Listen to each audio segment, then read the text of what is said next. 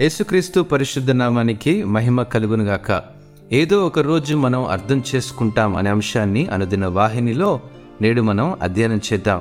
యోహన్ స్వార్త పదమూడవ అధ్యాయము ఏడవచనం ప్రకారము అందుకు యేసు నేను చేయుచున్నది ఇప్పుడు నీకు తెలియదు గాని ఇక మీదట తెలుసుకుందువని అతనితో చెప్పగా.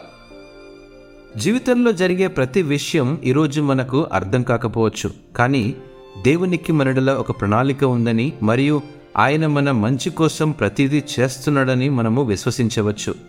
మనం పరిస్థితులను అర్థం చేసుకోలేనప్పుడు కూడా ఆయనపై విశ్వాసం ఉంచమని యేసుక్రీస్తు మనకు గుర్తు చేస్తున్నాడు.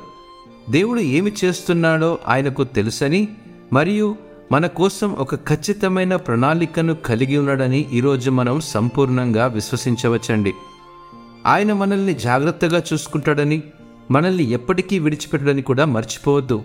దేవుడు ఎల్లప్పుడూ ఒక నిర్దిష్టమైన నియంత్రణ కలిగి ఉండడానికి ఆయన మనల్ని ఎప్పటికీ విడిచిపెట్టడని గ్రహించినప్పుడు మనం గొప్ప ఆదరణ పొందవచ్చు.